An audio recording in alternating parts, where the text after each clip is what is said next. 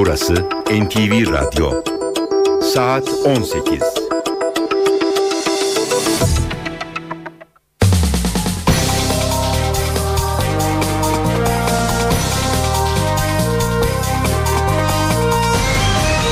Eve dönerken İyi akşamlar. Eve dönerken haberler başlıyor. Ben Tayfun Ertan. Günün haberleri ve yorumlarıyla sizlerle beraber olacağız 19.30'a kadar. Öne çıkan gelişmelerin özetiyle başlıyoruz. Amerika Birleşik Devletleri'nde Barack Obama ikinci kez başkan seçildi. Dört yıl daha Beyaz Saray'da kalacak olan Obama %50 oyla zafere ulaştı. Obama, Virginia, Ohio ve Pennsylvania gibi kritik eyaletleri arka arkaya kazanınca Cumhuriyetçi rakibi Mitt Romney yenilgiyi kabul etti. Seçimler Amerika'da derin toplumsal kutuplaşma ve saflaşmanın yaşandığı bir döneme denk geldi. Obama zafer konuşmasında birlik temasını vurgulamaya özen gösterdi. Bugün Türk Silahlı Kuvvetleri İran kuzeyinde harekat düzenledi. Bir süredir bazı PKK kampları F-16 uçaklarıyla bombalanıyordu. Bugün kara birlikleri de nokta baskınlarda bulundu. Adalet ve Kalkınma Partisi'nin başkanlık modelinin ana hatları belli oldu. Dün Anayasa Uzlaşma Komisyonu'na sunulan öneride Amerika Birleşik Devletleri'nde uygulanan model örnek alındı. Türkiye Petrolleri Anonim Ortaklığı İran güneyinde petrol arama ihalesinden ihraç edildi. Ve Galatasaray bu akşam Şampiyonlar Ligi'nde Cluj karşısında kader maçına çıkıyor. Galatasaray'ın 3 maçta sadece 1 puanı var.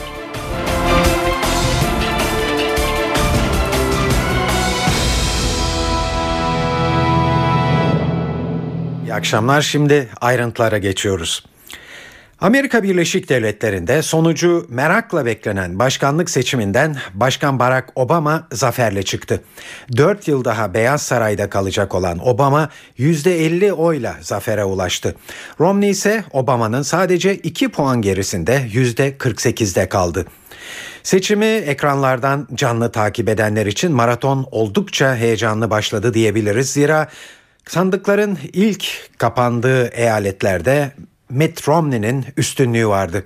Ancak ilerleyen saatlerde Obama farkı kapattı ve seçimi kazanması için gereken 270 delege sayısını rahatlıkla aştı. Virginia, Ohio ve Pennsylvania gibi eyaletleri de kazanınca Romney yenilgiyi kabul etti. Obama da ülke genelindeki oy sayımı tamamlanmadan zaferini ilan etti. Chicago'da binlerce yandaşının karşısına ailesiyle birlikte çıktı ve bizdeki balkon konuşmasına benzer bir konuşma yaptı.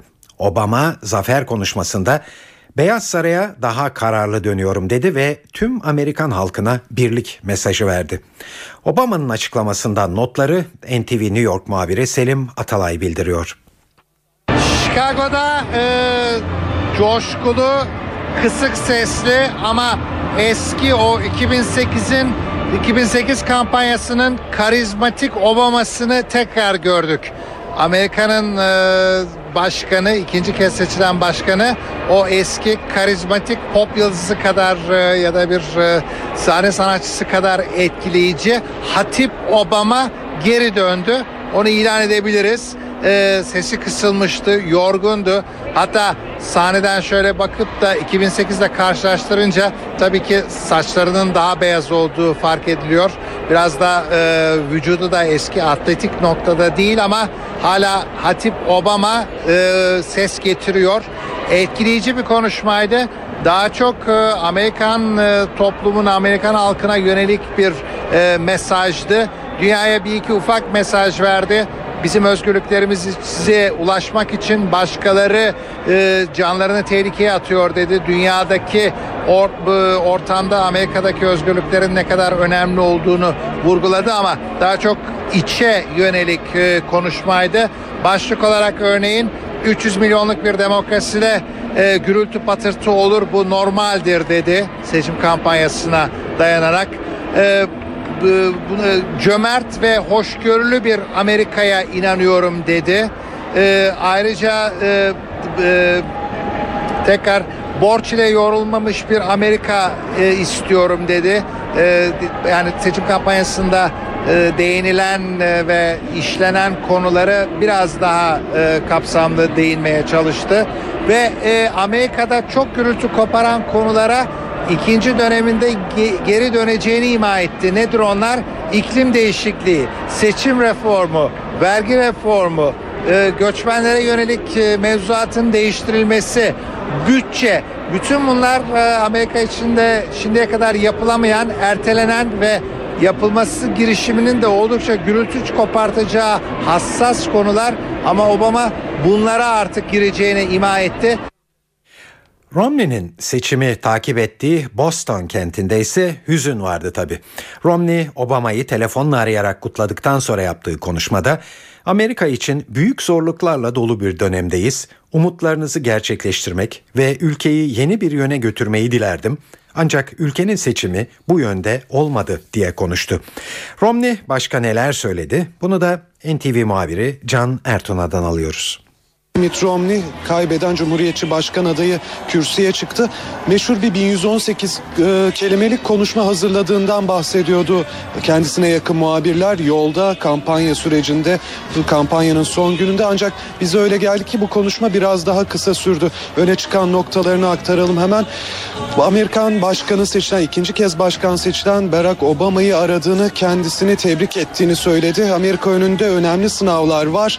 İşte böylesi bir dönemde başkana, sayın başkana başarılar diliyorum diye konuştu.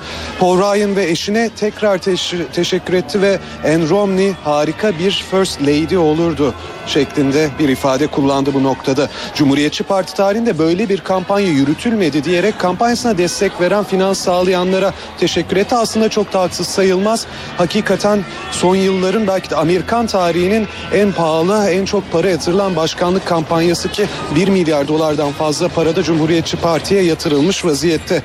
Tüm kozlarımızı sahaya sürdük. Başkan yardımcısı adayı e, Paul Ryan'la birlikte elimizden gelen her şeyi yaptık dedi. Ancak yetmediğini o da farkındaydı. Daha sonra eşleri ve çocuklarıyla beraber Paul Ryan ve Mitt Romney sahneye çıkarak üzgün, hüzünlü bir kalabalığa veda ettiler. Aslında seçim sonuçlarına baktığımızda herhangi bir sürpriz yaşanmadı diyebiliriz. Zira anketlerde Obama'ya gideceği düşünülen eyaletler gerçekten de Obama'ya, Romney'e gideceği düşünülen eyaletler de Romney'e gitti. Kritik eyaletler olarak gösterilen 9 eyaletin 7'sini küçük farklarla kazanmayı başaran Obama seçimi kendi lehine çevirmeyi de başarmış oldu. NTV New York temsilcisi Selim Atalay, Obama'nın seçimi kazanmasıyla Latin Amerikalıların desteğinin dikkat çektiğini belirtiyor. Azınlıkların oy potansiyelinin bundan sonraki seçimlerde de önem kazanacağını vurguluyor. Şimdi e, bundan sonrasına bakmaya çalışıyoruz. E, ne olur? E, Obama'nın bundan sonra öncelik vereceği siyasi konular var. E, öncelikli olarak e, bir ekip seçmesi gerekiyor. E, o var. Bu arada e, gerekli e, evet parçalı e, kongre ve e, temsilciler meclisi ve senato kongrede parçalandı. E, parçalı bir yapı var. İşte Beyaz Saray de, demokratlarda kongre Temsilciler Meclisi Cumhuriyetçilerde, e, Senato e, Demokratlarda öyle bir ayrım var ama e, seçimin Obama'nın meşruiyeti konusunda bir kuşku yaratmaması gerekiyor. Çünkü Obama hem e, delege gerekli delege sayısını aldı hem de e, eğer e, sonraki sayımlarda bir değişiklik olmazsa şu an itibariyle ulusal oyda da Romney'den daha fazla oy aldı. E, delege sayısı önemli aslında. En çok oyu alanın ulusal anlamda en çok oy alanın e, kazanması gerekmiyor ama Obama'da o bir meşruiyet sorunu yaratabilirdi. O Romney daha oy, daha fazla oy alsaydı ve de kaybetseydi o meşruiyet sorunun şu noktada olmadığı anlaşılıyor. Başka Obama'ya zaferi getiren nedenler mesela Hispanik, Latin, e, Meksikalı e, seçmenin can havliyle bu doğru bir yorum. Can havliyle sandığa gidip Obama'ya destek vermesi. Çünkü Romney gerçekten bu Latin nüfusu veya Cumhuriyetçiler bu Latin nüfusu istemediklerini net, net biçimde söylemişlerdi. Latin nüfusun e, tepkisel olarak e, ağırlığını ortaya koyması ve Obama'dan yana ağırlık koyması o önemli. Bundan sonra da Amerikan e, siyasetini etkileyecek bir ölçü. Çünkü toplam seçmenin yüzde onu Latin, Hispanik yani bundan sonra adayların belki İspanyolca konuşarak seçim propagandası yapması gerekebilir. Çünkü e, İspanyol, Hispanik oylar giderek önem kazanıyor. Bu seçimde de kendini gösterdi. Genel büyük resme bakarsak, büyük toplama bakarsak demokratlar sevinecek, cumhuriyetçiler üzülecek. Cumhuriyetçilerin bu üzüntüyü nasıl nasıl bir enerjiye dönüştürecekleri önemli. Yani e, ekonomideki e, iyi kötü düzelmeyi, işsizlik oranındaki göreceli düşüşü göz önüne alarak bu sürece katkı mı yapacaklar yoksa Cumhuriyetçiler yine e, 5 Kasım'a kadar yaptıkları gibi e, yıpratıcı ve yıkıcı ve ölümüne bir muhalefeti mi e, benimseyecekler? Onun için de muhtemelen e, yeni kongrenin açılmasını işte o da e, Ocak 20 oluyor ya Ocak Ocak ayında yeni kongre göreve başlayacak. O yeni kongreyi görmek gerekecek. Şimdi de Cumhuriyetçilerin yeni yol haritasına bir göz atalım. NTV muhabiri Can Ertun'a Cumhuriyetçilerin Temsilciler Meclisi'nde Obama yönetimine karşı daha muhalif ve sert bir politika izleyebileceklerini söylüyor. Açıkçası Cumhuriyetçilerin, e, Cumhuriyetçi Parti'nin e, destekçilerinin tutunacakları yegane dal kaldı. O da temsilciler meclisinde elde ettikleri daha doğrusu temsilciler meclisinde devam ettirdikleri çoğunluk. Ee, Cumhuriyetçilerle konuştuğumuzda onların ilk tepkilerini seçim sonuçları belli olduktan sonra aldığımızda herkesin söylediği evet beklediğimiz gerçekleşmedi hayal kırıklığı yaşadık. Biraz da şaşkınlık içindeyiz ama en azından Temsilciler Meclisi fren ve denge mekanizmasını ayakta tutmak için hala Cumhuriyetçilerin elinde dediler. Anlaşılan o ki Cumhuriyetçiler Temsilciler Meclisi çatısı altında Obama yönetimine e, zorlu günler yaşatmaya devam edecekler. Obama'nın kafasındaki reformları hayata geçirmesi bir önceki dönemde olduğu gibi e, çok da kolay olmayabilir. Bunu belirtmeliyiz. Genel bir resim çizecek olursak ağırlıklı olarak burada Amerikan başkanlık seçimini takip eden iç gündeme hakim uzmanların söylediği kadarıyla Amerikan seçmeninin net bir mesajı oldu. Hatırlanacağı üzere 2008 yılında Obama değişim sloganıyla sandıklarda büyük bir zafer kazanmıştı. Bu kez bu sloganı Obama'nın ekonomi politikalarına referansla Cumhuriyetçi aday Mitt Romney ön plana çıkarmıştı ve değişim sloganını Obama'dan, demokratlardan almıştı.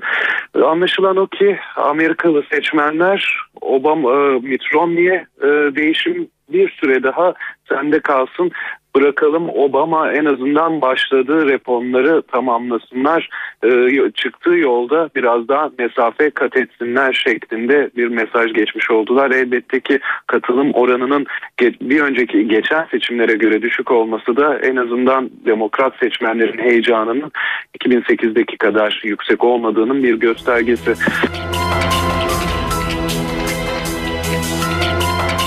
Evet Amerika başkanlık seçimiyle ilgili haberlere kaldığımız yerden devam edelim. Barack Obama ikinci başkanlık dönemine başlıyor dedik.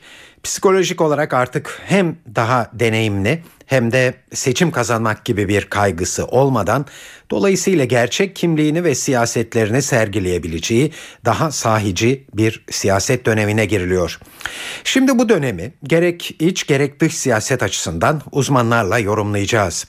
Seçim Amerika'da derin toplumsal kutuplaşma ve siyasi saflaşma dönemine denk geldi. Bu açıdan bakıldığında başkanlık seçimi kadar önem taşıyan bir sonuçta Senato ve Temsilciler Meclisi'nin nasıl bir görünüm kazandığı.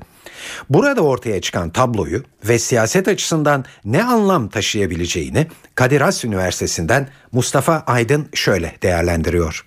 Burada daha önemli olan kongre ile ilgili olan yapılan seçimlerdi ve e, oraya baktığınızda e, senatoda demokratlar e, çoğunluğu e, sağlamayı başardılar.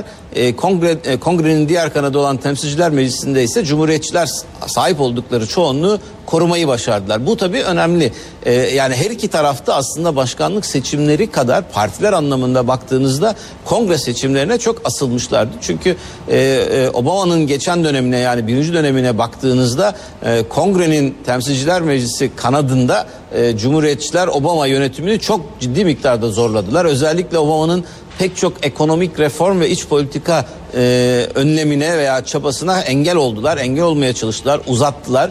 E, bu hatta demokratların seçim propagandasında da yansıdı ve e, cumhuriyetçilerin ekonominin bugünkü konumundan hala cumhuriyetçilerin sorumlu olduğu söylemini geliştirmeye çalıştılar. Şimdi bu işaretler bize e, şu andaki oy oranı son dört yıldaki davranışlarına baktığınızda ikinci dönemde de Cumhuriyetçi çoğunluğun temsilciler meclisinde demokratları çok sıkıştıracağını, zorlayacağını ve pek çok reform çabasına özellikle e, Obama'nın vergiler konusunda bir takım önerileri var. Vergileri yeniden düzenlemek gibi bütün bunlara e, Cumhuriyetçilerin mecliste, temsilciler meclisinde engel olmaya çalışacakları ve en azından uzatacaklarını görüyoruz, hissediyoruz ve geçen dönemde buna işaret ediyor. Evet şimdi Cumhuriyetçilerle Demokratlar arasındaki siyasi saflaşmanın ve bölünmüşlüğün en azından günlük siyaset açısından bir kenara itilip itilmediğini göreceğiz. Obama'nın ikinci başkanlık döneminde iç siyasetteki çekişmenin nasıl bir boyut kazanabileceğini USAK'tan, Uluslararası Stratejik Araştırmalar Kurumu'ndan ABD uzmanı Mehmet Yeğin değerlendiriyor. Bu ikinci dönemde Obama'nın artık e, kötü bir e, sonuç almasının Cumhuriyetçilere çok bir faydası olmayacak. E, bu konuda belki daha rahat hareket edebilir Obama yönetimi. Son dönemde özellikle Cumhuriyetçilerin e, Obama'yı sıkıştırmak için e, ortaya koyduğu yaklaşımların ülke e, e, ülkeye de zarar verdiğine dair e, bir görüntü oluşmaya başladı ki bu da e, Cumhuriyetçi Parti'ye yönelik olarak e, Amerikan halkının e, bir rahatsızlığını e, ortaya koymaya başladı ki ben böyle bir e, tablodan sonra Cumhuriyetçilerin belki daha ılımlı, daha e, anlaşmaya yakın davranacaklarını düşünüyorum. Bir de Obama'nın ilk dönemi olması yönüyle e, çok fazla e, kongrenin dengelerine e, uyum sağlamadığını görüyoruz. Yani bir başkan olarak e, sürekli kongre üyeleriyle birlikte hareket etmesi, onları ikna etmek için çok yakın çalışması gerekiyordu ki Obama yönetimi daha çok kendisinin e, yönlendirdiği, kendisinin önde yürüdüğü, e, geri kalanlarında onu takip ettiği bir e, tablo olmasını beklediler ki e, bu e, açıkçası e, Amerikan Kongresi'nde çok da beklenen bir durum değil. Tam tersine birebir de e, bütün senato üyeleriyle, e, kritik kongre üyeleriyle e, bir araya gelmesi, onları ikna etmek için çaba göstermesi gerekiyordu ki Obama da az çok sanırım bu konuda da tecrübe kazandı denilebilir. Gelelim dış siyasete. Tabii herhangi bir Amerikan devlet başkanının yeni bir döneme başlaması tüm dünyayı ilgilendiren bir mesele, Türkiye dahil. Emekli Büyükelçi Uluç Özülker'e Obama'nın Orta Doğu siyasetinde herhangi bir stratejik değişiklik bekleyip beklemediğini sorduk. Amerika Birleşik Devletleri'nin Orta Doğu politikası hep ön plandaydı. Ama artık Orta Doğu politikası farklı bir boyuta taşınmış bulunuyor. Şimdi normal şartlarda Amerika'nın üç tane Obama da gelse, Romney de gelmiş olsaydı fark etmeyecekti. Bir, İsrail. Bir eyaleti gibi, adı konmamış eyaleti gibi hala hazırda. Ben herhangi bir şekilde İsrail'e en ufak bir saldırı veya bir zarar getirici bir faaliyet olursa topyekun arkasındayım diye stratejik olarak İsrail'i ön plana çıkarıyor. İki, İran. İran'la ilgili olarak bu nükleer savaş e, tehlikesiyle birlikte bakılıyor.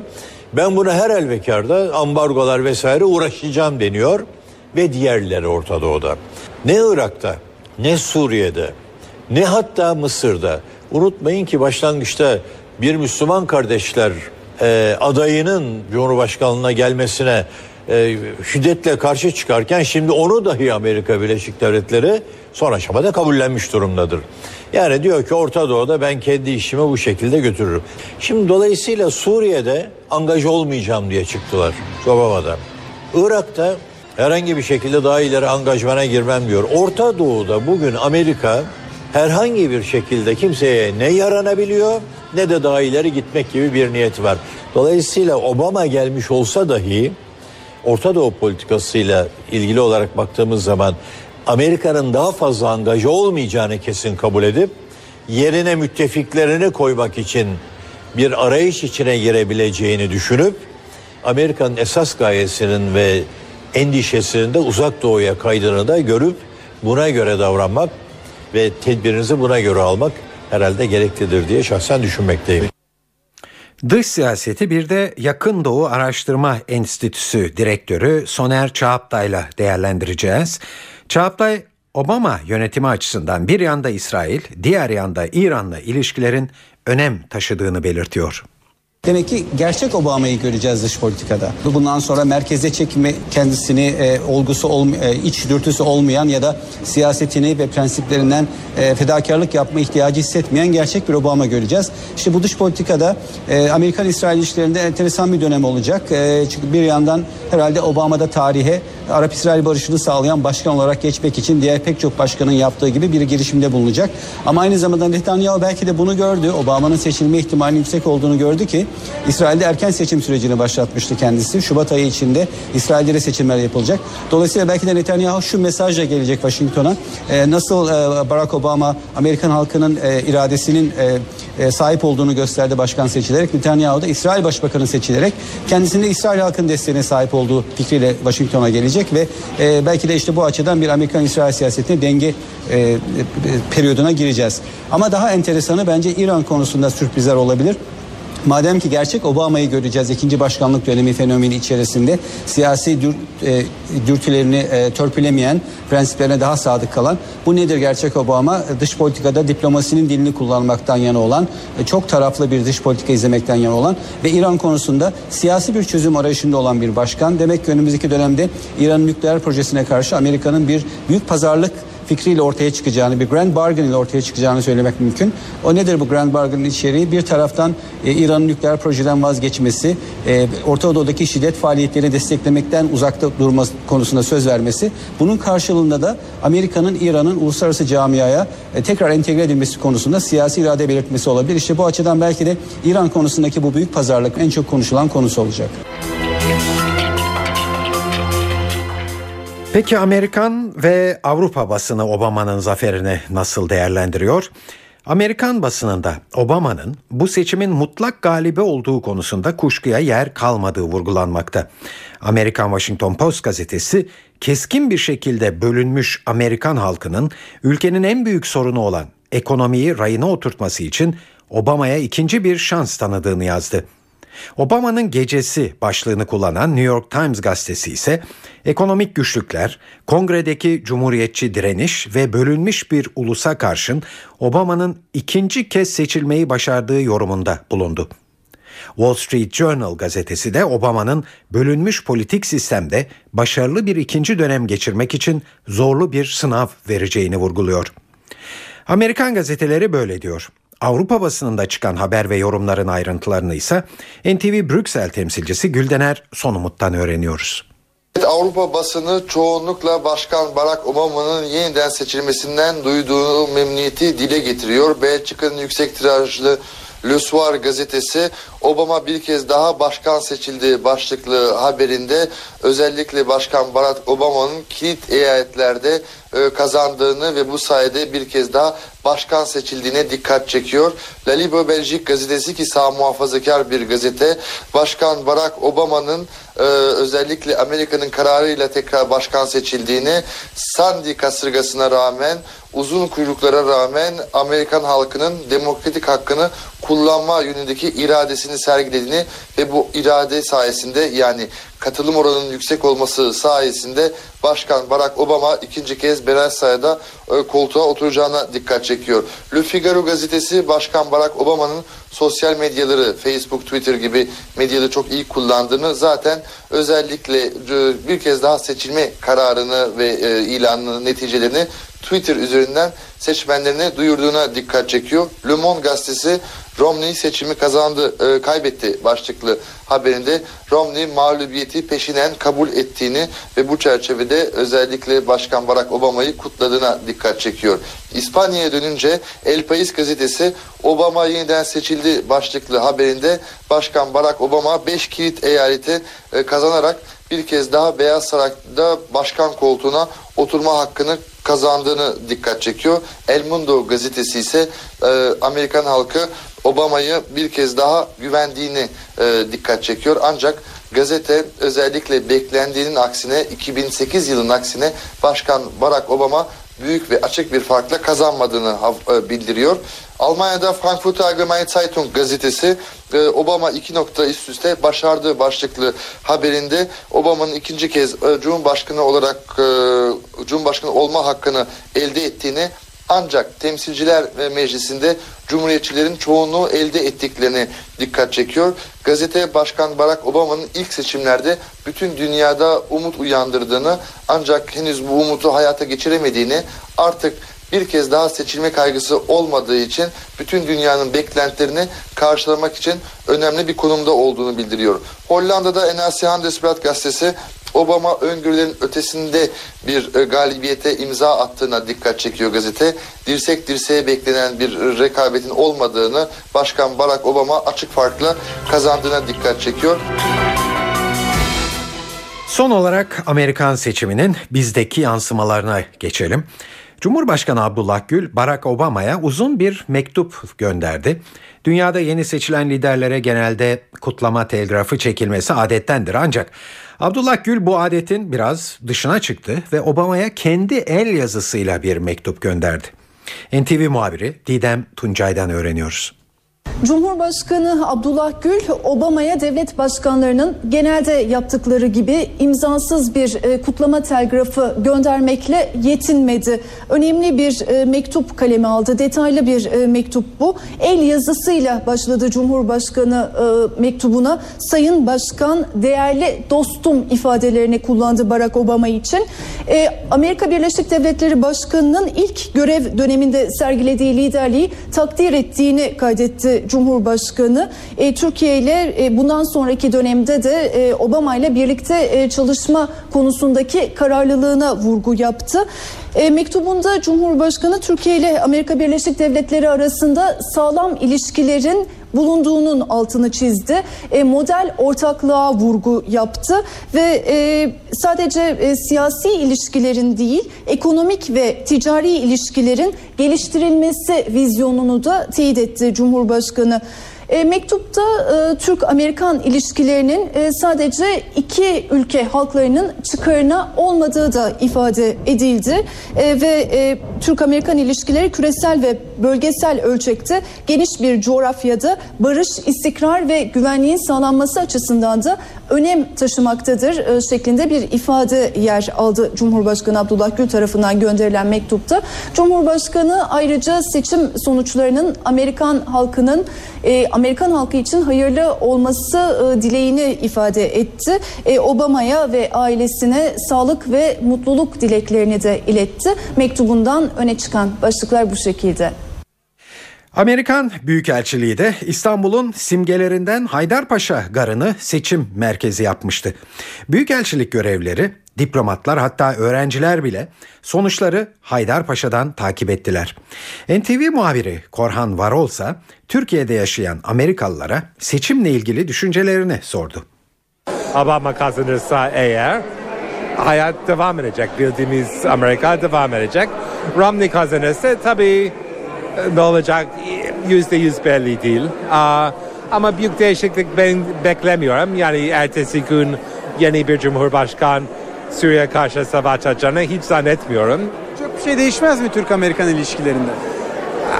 Bence değişmiyor. Yani elbette Romney şu anda çok yani daha çok İsrail destek veriyor ve bu mesela bugün Mavi Marmara davası vardı. Onu hiç anlamaz. Yani onu ne, bu nereden geldiğini hiç anlamıyor uh, Romney.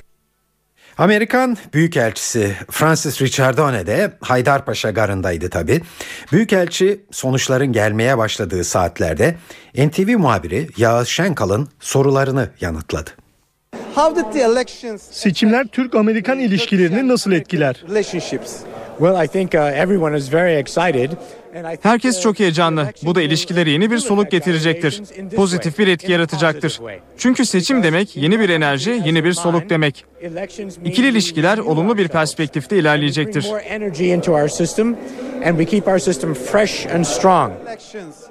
Seçimlerden sonra Amerika'nın Suriye ve Orta Doğu politikasında bir değişim olur mu? Hangi aday kazanırsa kazansın Orta Doğu'da olup biten gelişmelere kayıtsız kalamayız. Yaşananları görmezden gelemeyiz. Türkiye kritik bir pozisyonda. Dostlarımızın yanında durmalıyız. Ayrıca Türkiye ve Amerika 4 yıllık Obama yönetimi boyunca terörle mücadele konusunda önemli aşama kat etti. Bundan böyle de iki ülke arasındaki işbirliği katlanarak devam edecektir. Kime oy verdiniz? Uh, as an American public official, I think it's best for me to say uh, uh, tarafsız. Seçim sonuçları ile ilgili şunu söylemem lazım. Kahin değilim ama ne olursa olsun Amerika Birleşik Devletleri diplomasisi kazanacak. Bu akşam bizimle e, e, geldiğiniz için çok teşekkür ederiz, onur duyuyoruz. Türk e, halkıyla beraber e, kalmaktan çok büyük bir mutluluk duyuyorum. Teşekkür ederim. Saat 18.35 NTV Radyo'da eve dönerken haberler birazdan devam edecek. Bugün Türk Silahlı Kuvvetleri Irak'ın kuzeyinde harekat düzenledi. Bir süredir bazı PKK kamplarına vuran F-16'lara bugün kara birlikleri de destek oldu ve Kuzey Irak içlerine ilerledi. Bordo bereli askerlerin nokta baskınlarda bulunduğu anlaşılıyor. Sınır ötesi operasyona ilişkin ayrıntıları NTV muhabiri Özden Erkuş anlatıyor. Küçük çaplı, sınırlı ama etkili bir kara harekatı olduğunu söyleyelim. Zira harekatı gerçekleştirenler Türk Silahlı Kuvvetleri'nin seçkin birlikleri Bordo Bereliler Özel Kuvvetler Komutanlığı'na bağlı komando timleri bilindiği üzere bir süreden bu yana Diyarbakır'dan kalkan F-16'lar özellikle Irak sınırının ötesinde bulunan Kuzey Irak'ta bulunan bazı PKK kamplarını bombalamışlardı. İşte bu hava harekatı sürerken bir yandan da kara operasyonu, kara harekatının icra edildiği bilgisini edindik. Bordo Berelilerden bahsettik. Nokta operasyon, nokta istihbarata dayalı nokta operasyonlar daha önce istihbarata dayalı olarak belirlenen operasyonlara, e, noktalara uçar birlikler yardımıyla operasyon timleri Bordo Bereliler indirildi. Ardından da operasyonlarını tamamladılar ve bu operasyonların ardından da yurda döndüler. İki taburun bu harekata, bu sınır ötesi harekata katıldığı bilgisini aktaralım. Tekrar etmek gerekirse sınırlı, küçük çaplı ama etkili bir harekat gerçekleştirildi. Uzunca bir süreden bu yana Türkiye sınır ötesi kara harekatı gerçekleştirmiyordu. Zaman zaman sınırın ötesindeki PKK kamplarına hava harekatları düzen, düzenlenmekle birlikte kara harekatı uzunca bir süredir yapılmıyordu. Ancak bu kez Bordo Berelilerin katıldığı etkili ama küçük çaplı bir kara harekatı gerçekleştiği bilgisini aktaralım. İki tabur sınırın ötesine geçti. 5 kilometre kadar derinliğe indiler. İşte o noktalarda operasyonlarını gerçekleştirdikten sonra Bordo Bereliler yine aynı şekilde uçar birlikler yoluyla yeniden Türkiye'ye döndüler. Türkiye Suriye konusunda dikkat çekici bir adım atmaya hazırlanıyor. Reuters haber ajansının geçtiği habere göre Türkiye Suriye sınırına Patriot füzelerinin yerleştirilmesi konusunda NATO'ya resmi talepte bulunacak.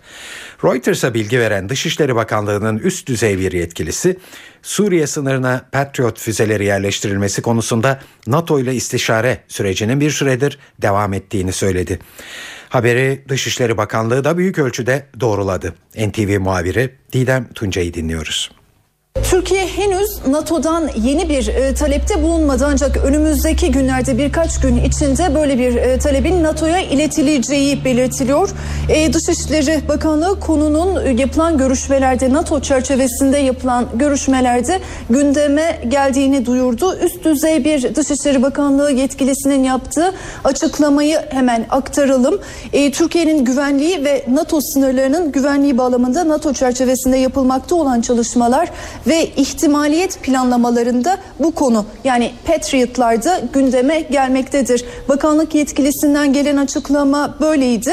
E, aldığımız e, diğer bilgileri de hemen aktaralım. E, bize e, diplomatik kaynaklar tarafından iletilen Türkiye'nin aslında Malatya Kürecik'te NATO radarı kurulmasının hemen ardından riskli bir bölgenin oluştuğu düşüncesiyle NATO'dan böyle bir talepte bulunduğu, korunma talep ettiği e, ancak e, o dönemde bu talebe bir e, yanıt e, alınamadığı ifade ediliyor. E, hem bu çerçevede hem de Suriye'de yaşanan sıcak gelişmeler üzerine bu talebin yineleneceği ifade edildi ve verilen son bilgi birkaç gün içinde Ankara'nın bir kez daha NATO çerçevesinde e, talebini ileteceği daha önce yapmış olduğu talebi yineleyeceği yönünde. Evet NATO Genel Sekreteri Anders Fogh Rasmussen de e, dün NATO ittifakının gerektiğinde Türkiye'yi savunmaya ve korumaya hazır olduğunu söylemişti. Türkiye Suriye sınırına Patriot füze rampaları yerleştirilmesi konusunda bir talep almadıklarını söyledi Rasmussen ama böyle bir talep gelirse üye ülkelerin bunu değerlendirmek zorunda olduğunu belirtmişti dün. Hemen ekleyelim Patriot füze sistemleri füzelere karşı bir koruma kalkanı oluşturuyor.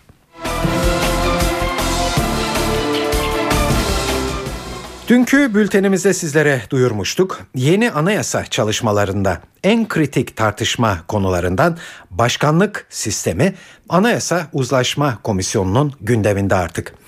AKP dün Anayasa Uzlaşma Komisyonu'na 22 maddelik bir öneri sundu. Söz konusu metin başkanlık sistemi önerisinin ana hatlarını da ortaya çıkardı. Şimdi biraz ayrıntıları aktaralım sizlere. AKP'nin önerisinde Amerika Birleşik Devletleri'nde uygulanan model örnek alınıyor. Modeldeki tek farksa tek meclis vurgusu yani Amerika'daki gibi az önce sözünü ettiğimiz Temsilciler Meclisi ve Senato gibi iki meclisli bir yapı olmayacak. Önerilen sistemde başkanın 5 artı 5 sistemiyle halk tarafından seçilmesi, milletvekillerinin 5 yıllığına seçilmesi ve yasamayla yürütmenin birbirinden tamamen ayrılması hedefleniyor. Yeni sistemde Milli Güvenlik Kurulu da ortadan kalkacak başkana bağlı bir güvenlik kurulu oluşturulacak.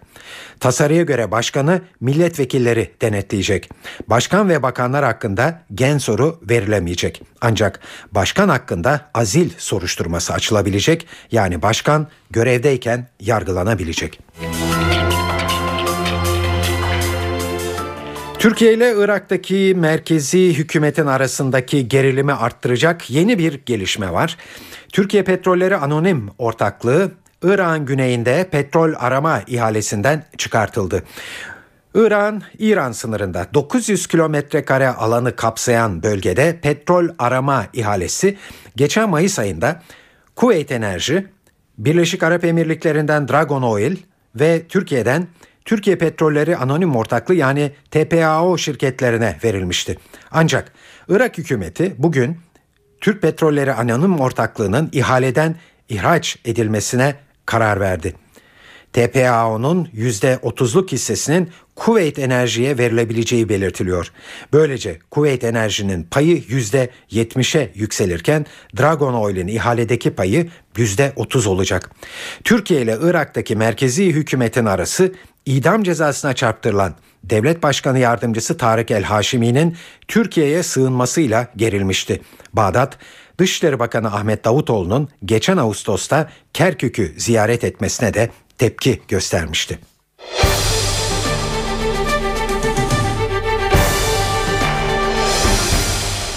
Saat 18.48 NTV Radyo'da e, şimdi sıra para ve sermaye piyasalarında bugün yaşanan gelişmelerde CNBC'den Enis Şener'den anlatıyor.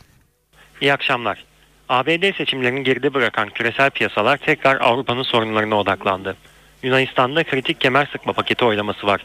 Yunan parlamentosu bu akşamki oylamada pakete onay vermezse ülke yeni yardım dilimini alamayacak. İşte bu belirsizlik borsaları düşürüyor. Avrupa borsalarında kayıplar %1'lere yakın. Wall Street tarafındaki düşüş ise daha çok kar satışlarına bağlanıyor. S&P 500 ve Dow Jones endeksleri zirve seviyelerine oldukça yaklaşmış durumdaydı. İMKB de yurt dışındaki satış baskısından etkilenmiş durumda. Borsa günü %0.60 düşüşle 71.600 seviyesinden tamamladı. Analistler hızlı yükselerek tarihi zirveleri gören İMKB'de düzeltme hareketinin sağlıklı olduğunu söylüyor. Para piyasalarında Euro'nun zayıflamasını takip ediyoruz. Euro dolar paritesi 2 ayın en düşük seviyelerini gördü. Sorunlu AB ülkelerine dair endişeler Euro'ya satış getiriyor. Dolar TL ise geniş bir bantta dalgalandı. Sabah saatlerinde 1.76'lı seviyelere kadar inen kur kapanışı 1.78'in üzerinden gerçekleştirdi. Tahvil piyasası ise sakin. Gösterge faiz %6.90'dan günü tamamladı. Bir spor haberiyle devam edelim. Şampiyonlar Ligi'nde oynadığı 3 maç sonunda 1 puanı bulunan ve H grubunda son sırada yer alan Galatasaray bu akşam Cluj karşısında tamam ya da devam diyeceği çok önemli bir sınav verecek. Galatasaray ile Cluj arasında İstanbul'da oynanan ilk maç 1-1 sona ermişti hatırlayacaksınız.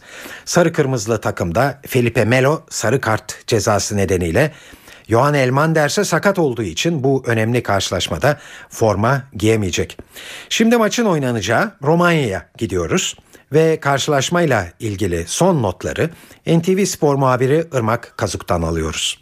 Şampiyonlar Ligi'nde Galatasaray dördüncü maçında ya da bir diğer de işte dördüncü sınavında Romanya'nın CFR Kulüş takımına bu akşam Konstantin Radulescu stadında konuk olacak bu önemli mücadele 21.45'te başlayacak. Ee, Galatasaray'da bu karşılaşma öncesinde morallerin yerinde olduğunu söylemek lazım. Aslında geride kalan 3 Şampiyonlar Ligi mücadelesinde Sarı Kırmızılar olumlu performanslar sergilemesine karşın hem Braga'ya hem Kulüç'e hem de Manchester United'a karşı e, hanesine sadece bir puan yazdırabilmişti. 15 gün önce iki takım arasında yani CFR Kulüç ve Galatasaray arasında oynanan mücadele Türk Telekom Arena'da e, olumsuz hava koşullarının da e, oldukça etkilediği 90 dakika sonunda bir birlik eşitlikle sonuçlanmıştı. Bugün dolayısıyla Galatasaray'ın eğer ki Avrupa e, yolunda daha iyi bir senaryoyla devam etmesi gerekiyorsa buradan 3 puanla ayrılması şart gibi gözüküyor. Galatasaray'da Elmander'in sakatlığından dolayı Felipe Melo'nun da cezasından dolayı bu zorlu deplasmana getirilmediğini hatırlatalım. Ee, bu iki eksik dışında Galatasaray'ın aslında şu 11 ile sahaya çıkmasını bekliyoruz ki son iki Spor Toto Süper Lig maçında da e, sahaya çıkan 11'in aslında bozulmaması herkesin beklentisi bu yönde. Dolayısıyla Galatasaray'ın muhtemel 11'ine şu oyuncuları görmek mümkün gibi gözükecek. Galatasaray'ın kalesinde bugün Fernando Muslera yer alacak. Geri dörtlüye baktığımızda sağ bekte Emmanuel Ebue'yi sol bekte Albert Riera'yı izleyeceğimizi söylemek mümkün gibi gözüküyor. Savunmanın ortasında bizim tahminimiz yeniden Kristani ikilisi görev alacak. Orta alanda sağ tarafta Hamit'i sol tarafta Amrabat'ı ortada Selçuk İnan'a yeniden Yekta Kurtuluş'un eşlik etmesi bekleniyor. Belki Yekta'nın pozisyonunda mevkiinde e, ya da görevinde bir değişiklik olabilir. Emre Çolak ya da bir ihtimal sürpriz olarak değerlendirilebilirse Engin Baytar ihtimalinde bulunduğunu bir not olarak aktaralım ama ileride ise herhangi bir sürpriz olmayacak. Çift forvetli ileride e, bol pozisyona giren bir Galatasaray izleyeceğiz gibi gözüküyor. Yani ileride Burak Yılmaz, Umut Bulut ikilisinin bugün Galatasaray'ın iki gol silahı e, olacağını kestirmek e, gayet mümkün gibi gözüküyor. Peki ev sahibi Çefere Kulüj'de durumlar nasıl? Aslında ilk maçta yani İstanbul'da oynanan bundan 15 gün önce önce oynanan müsabakada Roman temsilcisi istediği bir puanı cebine koymuş olsa da e, o karşılaşma Ion Andone'nin son mücadelesi olmuştu. Kulücün başındaki e, teknik adam olarak son karşılaşmasıydı ki bu maç sonrasında Portekizli çalıştırıcı Paulo Sergio takımın başına getirildi. Geride kalan iki Romanya Ligi müsabakasında rakip filelere tam 8 gol bırakmayı başardı Sergio yönetiminde. Evet şimdi de yurt genelinde hava durumuna bakıyoruz. NTV Meteoroloji Editörü Gökhan Abur anlatıyor. İyi akşamlar. Kuvvetli rüzgar ve yağış kuzey kesimlerden sonra iç ve güney bölgelerinde sıcaklıkları azaltacak. Soğuk ve yağışlı havanın hafta sonunda etkisini sürdürmesini bekliyoruz. Dün akşam saatlerinde Trakya'da başlayan yağış Marmara'nın tamamı ve Batı Karadeniz'i etkisi altına alarak Karadeniz'in tamamı Ege ve iç kesimlere doğru ilerliyor. Yağışların bu gece Marmara'nın doğusu ve Batı Karadeniz'e çok daha kuvvetli olmasını bekliyoruz. Yarın Poyraz kuvvetlenirken sağanaklar Batı Karadeniz, İç ve özellikle Güney Ege ve Akdeniz'de çok daha kuvvetli olmak üzere Trakya ve Güneydoğu dışında tüm yurtta etkili olacak. Yağışların Antalya, Mersin, Adana, Hatay, Gaziantep ve Kahramanmaraş'ta çok daha kuvvetli olmasını bekliyoruz. Cuma günü batıda yağış etkisini kaybederken Marmara'nın doğusu ve batı Karadeniz'de aralıklı, iç ve doğu kesimlerde ise yer yer kuvvetli sağanaklar etkisini sürdürecek. Cumartesi günü ise Ege ve Akdeniz'de yağış yok. Kuzey iç ve doğu kesimlerde ise yağışlar yine aralıklarla devam edecek. Evet İstanbul'da bu gece ve yarın hava yağmurlu ve kuvvetli Poyraz'la birlikte hava soğuyacak ve sıcaklık 10 dereceler hissedilecek yarın için. Ankara'da bu gece ve yarın yağmur oldukça kuvvetli hava 10 derece soğuyacak ve sıcaklık 12 dereceye kadar inecek. İzmir yarın yağmurlu. Sıcaklık 17 dereceye iniyor. Poyraz yönlü fırtına yaşamı olumsuz yönde etkileyebilir. Hepinize iyi akşamlar diliyorum. Hoşçakalın. Türk Silahlı Kuvvetleri İran kuzeyinde harekat düzenledi. Bugün kara birlikleri nokta operasyonlarda bulundu.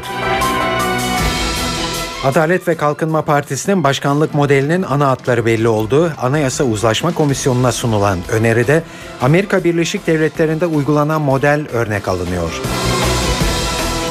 Amerika Birleşik Devletleri'nde Barack Obama ikinci kez başkan seçildi. Dört yıl daha Beyaz Saray'da kalacak olan Obama %50 oyla zafere ulaştı. Şimdi ayrıntılar. Bugün Türk Silahlı Kuvvetleri İran kuzeyinde harekat düzenledi. Bir süredir bazı PKK kamplarını bombalayan F-16 savaş uçaklarına bugün kara birlikleri de katıldı. Kuzey Irak içlerine ilerleyen Bordo bereli birliklerin nokta baskınlarda bulunduğu anlaşılıyor. Sınır ötesi operasyona ilişkin ayrıntıları NTV muhabiri Özden Erkuş anlatıyor. Küçük çaplı, sınırlı ama etkili bir kara harekatı olduğunu söyleyelim. Zira harekatı gerçekleştirenler Türk Silahlı Kuvvetleri'nin en seçkin birlikleri Bordo Bereliler Özel Kuvvetler Komutanlığı'na bağlı komando timleri bilindiği üzere bir süreden bu yana Diyarbakır'dan kalkan F-16'lar özellikle Irak sınırının ötesinde bulunan Kuzey Irak'ta bulunan bazı PKK kamplarını bombalamışlardı. İşte bu hava harekatı sürerken bir yandan da kara operasyonu, kara harekatının icra edildiği bilgisini edindik. Bordo Berililerden bahsettik. Nokta operasyon, nokta istihbarata dayalı nokta operasyonlar daha önce istihbarata dayalı olarak belirlenen operasyonlara, e, noktalara uçar birlikler yardımıyla operasyon timleri Bordo Berililer indirildi. Ardından da operasyonlarını tamamladılar ve bu operasyonların ardından da yurda döndüler. İki taburun bu harekata, bu sınır ötesi harekata katıldığı bilgisini aktaralım. Tekrar etmek gerekirse sınırlı, küçük çaplı ama etkili bir harekat gerçekleştirildi. Uzunca bir süreden bu yana Türkiye sınır ötesi kara harekatı gerçekleştirmiyordu. Zaman zaman sınırın ötesindeki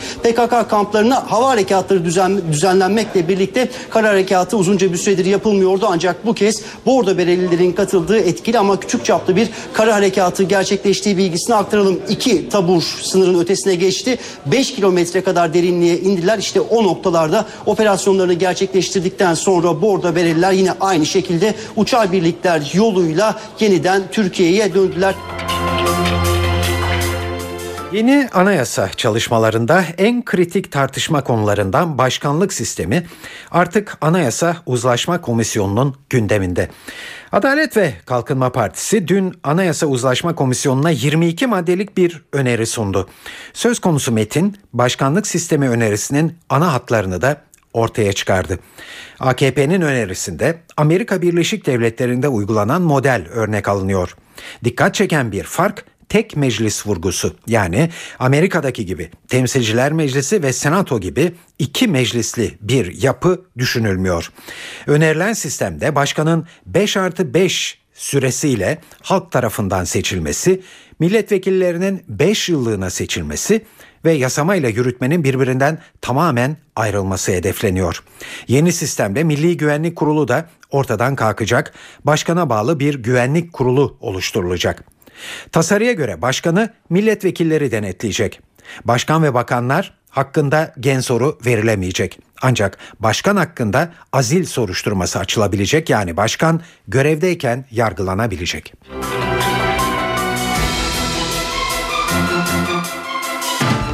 Amerika Birleşik Devletleri'nde sonucu merakla beklenen başkanlık seçiminden Başkan Barack Obama zaferle çıktı.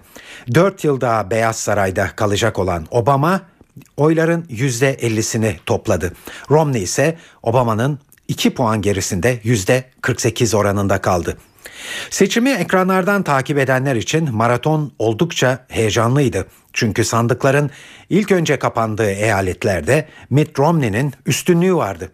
Ancak ilerleyen saatlerde Obama önce farkı kapattı ve seçimi kazanması için gereken 270 delege sayısını rahatlıkla aştı. Virginia, Ohio ve Pensilvanya gibi kritik eyaletleri arka arkaya kazanınca Romney yenilgiyi kabul etmek zorunda kaldı. Obama da ülke genelindeki oy sayımı tamamlanmadan Chicago'da binlerce yandaşının karşısına çıktı ve bir konuşma yaptı. Obama zafer konuşmasında Beyaz Saray'a daha kararlı dönüyorum dedi ve tüm Amerikan halkına birlik çağrısında bulundu. Obama'nın açıklamasından notları NTV New York muhabiri Selim Atalay bildiriyor. Chicago'da e, coşkulu, kısık sesli ama eski o 2008'in 2008 kampanyasının karizmatik Obama'sını tekrar gördük. Amerika'nın e, başkanı, ikinci kez seçilen başkanı o eski karizmatik pop yıldızı kadar e, ya da bir e, sahne sanatçısı kadar etkileyici Hatip Obama geri döndü. Onu ilan edebiliriz. E, sesi kısılmıştı, yorgundu. Hatta sahneden şöyle bakıp da 2008'de karşılaştırınca tabii ki saçlarının daha beyaz olduğu fark ediliyor. Biraz da e, vücudu da eski atletik noktada değil ama hala Hatip Obama e, ses getiriyor. Etkileyici bir konuşmaydı. Daha çok e, Amerikan e, toplumuna, Amerikan halkına yönelik bir e, mesajdı. Dünyaya bir iki ufak mesaj verdi bizim özgürlüklerimiz size ulaşmak için başkaları e, canlarını tehlikeye atıyor dedi. Dünyadaki or, e, ortamda Amerika'daki özgürlüklerin ne kadar önemli olduğunu vurguladı ama daha çok içe yönelik e, konuşmaydı. Başlık olarak örneğin 300 milyonluk bir demokraside e, gürültü patırtı olur bu normaldir dedi seçim kampanyasına dayanarak. E, cömert ve hoşgörülü bir Amerika'ya inanıyorum dedi. E, ayrıca e, e, tekrar borç ile yorulmamış bir Amerika e, istiyorum dedi. E, yani seçim kampanyasında e, değinilen e, ve işlenen konuları biraz daha e, kapsamlı değinmeye çalıştı ve e, Amerika'da çok gürültü koparan konulara ikinci döneminde geri döneceğini ima etti. Nedir onlar? İklim değişikliği, seçim reformu, vergi reformu, e, göçmenlere yönelik e, mevzuatın değiştirilmesi, bütçe, bütün bunlar e, Amerika içinde şimdiye kadar yapılamayan, ertelenen ve yapılması girişiminin de oldukça gürültü kopartacağı hassas konular ama Obama bunlara artık gireceğine ima etti. Evet bunlar Obama'nın söyledikleriydi. E, Cumhuriyetçilere de bir e, bakalım. Mitt Romney e, seçimi e, kaybetti ancak bundan sonra acaba Cumhuriyetçiler e, nasıl bir tutum izleyecekler? Onu da NTV muhabiri Can Ertuna'dan alacağız. Cumhuriyetçilerin Temsilciler Meclisi'nde Obama yönetimine karşı daha muhalif ve sert bir politika izleyeceklerini söylüyor Can Ertuna.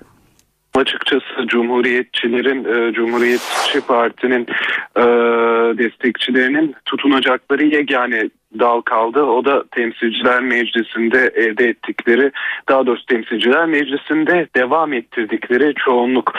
E, Cumhuriyetçilerle konuştuğumuzda onların ilk tepkilerini seçim sonuçları belli olduktan sonra aldığımızda herkesin söylediği evet beklediğimiz gerçekleşmedi hayal kırıklığı yaşadık. Biraz da şaşkınlık içindeyiz. Ama en azından Temsilciler Meclisi fren ve denge mekanizmasını ayakta tutmak için hala Cumhuriyetçilerin elinde dediler. Anlaşılan o ki Cumhuriyetçiler Temsilciler Meclisi çatısı altında Obama yönetimine e, zorlu günler yaşatmaya devam edecekler. Obama'nın kafasındaki reformları hayata geçirmesi bir önceki dönemde olduğu gibi e, çok da kolay olmayabilir. Bunu belirtmeliyiz. Genel bir resim çizecek olursak ağırlıklı olarak burada Amerikan başkanlık seçimini takip eden iç gündeme hakim uzmanların söylediği kadarıyla Amerikan seçmeninin net bir mesajı oldu. Hatırlanacağı üzere 2008 yılında Obama değişim sloganıyla sandıklarda büyük bir zafer kazanmıştı. Bu kez bu sloganı Obama'nın ekonomi politikalarına referansla Cumhuriyetçi aday Mitt Romney ön plana çıkarmıştı ve değişim sloganını Obama'dan, demokratlardan almıştı. Anlaşılan o ki Amerikalı seçmenler Obama, e, Mitt Romney'e e, değişim bir süre daha sende kalsın bırakalım Obama en azından başladığı reformları tamamlasınlar. E, çıktığı yolda biraz daha mesafe kat etsinler şeklinde bir mesaj geçmiş oldular. Elbette ki katılım oranının bir önceki geçen seçimlere göre düşük olması da en azından demokrat seçmenlerin heyecanının 2008'deki kadar yüksek olmadığının bir göstergesi.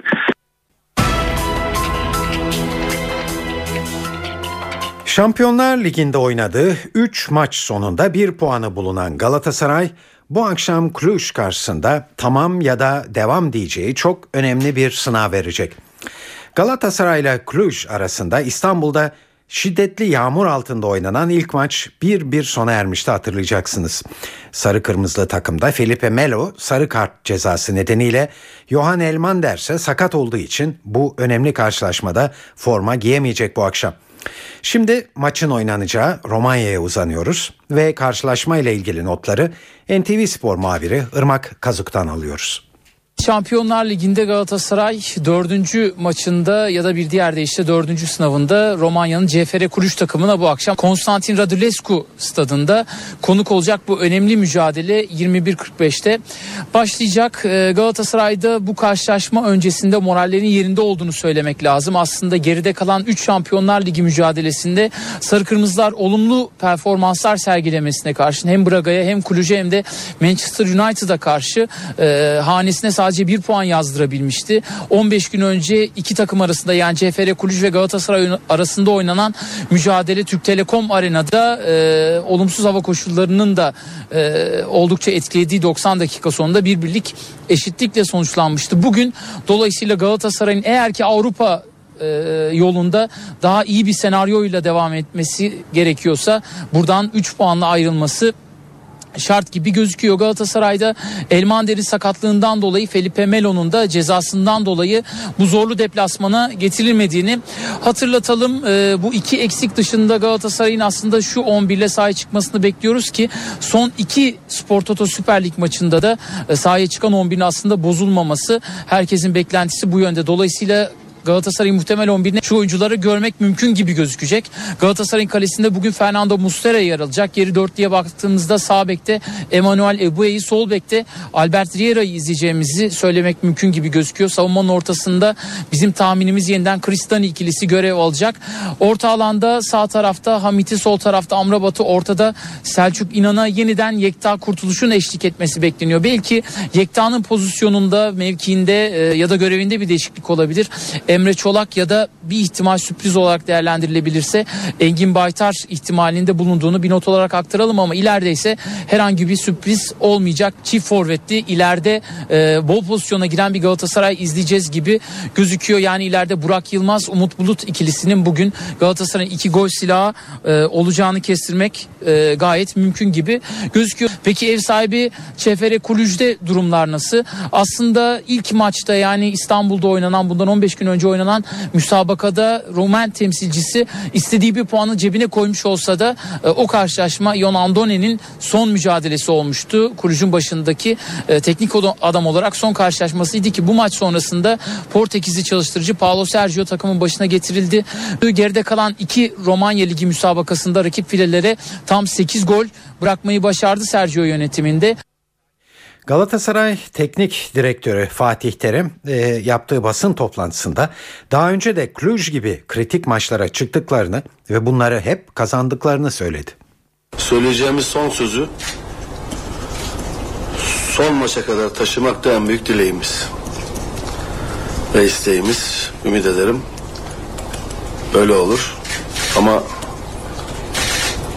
bir maçta oyuncularımın coşkusundan, isteğinden, arzusundan ve kazanma duygulu bir maç oynayacaklarından emin. Ben böyle maçlar çok oynadım evet.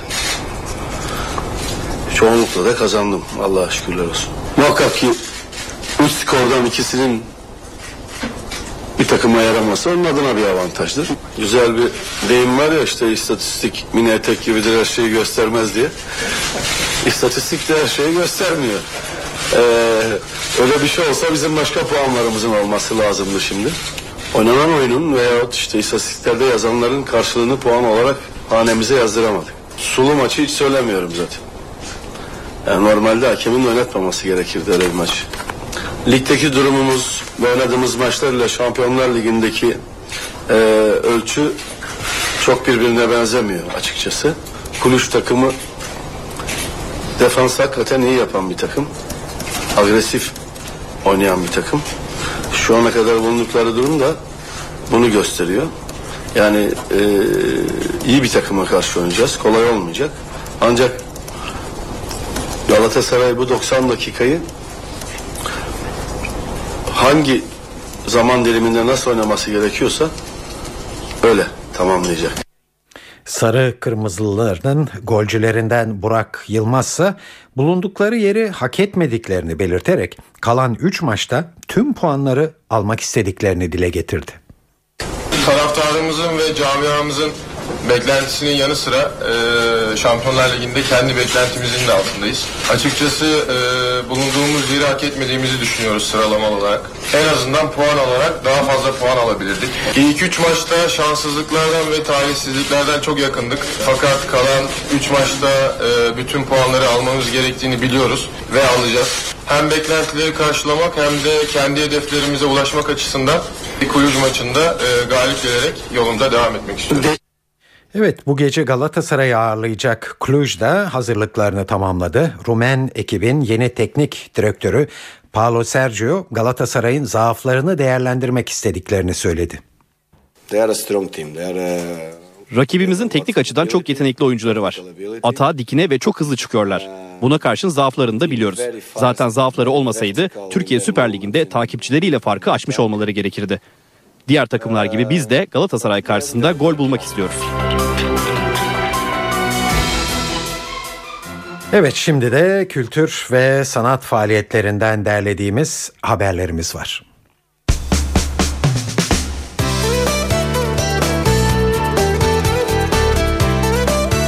NTV Radyo programlarından Telli Kitap bugün Neşet Ertaş tribütü ağırlayacak. Program saat 21'den itibaren Garaj İstanbul'dan canlı yayınlanacak. Mustafa Avkıran'ın sunduğu programda Cengiz Özkan, Feryal Öney, İsmail Altunsaray ve Özlem Taner sahne alacak. Zülfü Livaneli, LÖSEV'in 14. yıl kutlamasında sahne alıyor. Sürprizlerle dolu geceden elde edilen gelirin tümü lösemili çocukların ücretsiz tedavi ve eğitim giderlerinde kullanılacak. İş Sanat Kültür Merkezi'ndeki konserin başlama saati 20. Fransız şanson geleneğiyle cazı zerafet dolu tarzında bir araya getiren Amerikalı caz şarkıcısı Stacey Kent bugün İKSV salona konuk oluyor. İlk albümü Close Your Eyes'dan bu yana izlediği başarılı müzik kariyerinde Grammy adaylığı da elde eden Kent saat 21.30'da sahnede olacak. Babilon'da bugün klarnet sanatçısı Selim Sesler için özel bir konser ev sahipliği yapıyor. Bu gece de kalp yetmezliğinden dolayı bir süredir sevenlerinden uzak kalan Selim Sesler'e destek olmak için Kubat, Suzan Kardeş, Baba Zula, Kolektif İstanbul, Hakan Aysev, Ramazan Sesler ve grubu bir araya gelecek. Bu konserin başlama saati de 21.30. Borusan Müzik Evi'nde ise bundan sonra iki ayda bir küratörlüğünü Mercan Dede'nin üstlendiği Dünya Müziği konserleri gerçekleşecek. İlki bu akşam düzenlenecek konserde İstanbul sazendeleri buluşuyor. Kanun sanatçısı Göksel Baktagir'in Türklerin Orta Asya'dan göçünü tasvir eden Göç adlı bestesiyle başlayan Doğu Rüzgarı albümünden parçaların yorumlanacağı konser saat 21.30'da. Bugün ayrıca Güvenç Dağüstün saat 22'de Beyoğlu Dada'da, Meet the Beatles saat 22.30'da Beyoğlu Hayal Kahvesi'nde ve Sarp Maden saat 21'den itibaren altta olacak. İstanbul Büyükşehir Belediyesi şehir tiyatroları da Mutfak Söyleşileri adlı oyunuyla bugün Fatih Reşat Nuri sahnesinde. Sıradan kadınların aslında son derece sıra dışı olan öykü sırada. Dünyanın en uslanmaz çapkını Don Juan'ın sayısız roman, film ve tiyatro eserine ilham veren öyküsü bu kez opera sahnesinde seyirciyle buluşuyor. Mozart'ın komedi, melodram ve fanteziyi eşsiz biçimde harmanladığı 225 yıllık yapıtı Yekta Kara'nın rejisiyle sahneye gelecek. Eser saat 20'den itibaren Ankara'da opera sahnesinde görülebilir. Tiyatro Esen'in beğenilen komedisi Baş Belası da bugün İzmir seyircisinin karşısında olacak. Ufak tefek problemleri dışında mutlu bir evlilikleri olan Jülide ve Rauf çiftinin öyküsünü konu alan oyun saat 20.30'dan itibaren Narlıdere AKM'de görülebilir. Akşam evde olacaksanız CNBC-E'de İkinci Dünya Savaşı'nın psikolojik gerilimini yansıtan Conspiracy adlı filmi izleyebilirsiniz. Kenneth Branagh'ın Emmy, Stanley Tucci'nin de altın küre kazanan muhteşem performanslarının damga vurduğu film saat 22'de başlayacak. E2'de ise saat 22'de Conan, 23'te de Workaholics adlı dizi var. Star TV'de ise saat 20'de Muhteşem Yüzyılı, ardından saat 23.15'te Eyvah Düşüyorum adlı yarışma programını izleyebilirsiniz. Evet eve dönerken haberler burada sona eriyor bu akşam. Bu yayının editörlüğünü Onur Koçaslan, stüdyo teknisyenliğini İsmet Tokdemir yaptı. Ben Tayfun Ertan. Hepinize iyi akşamlar diliyoruz. Hoşçakalın. NTV Radyo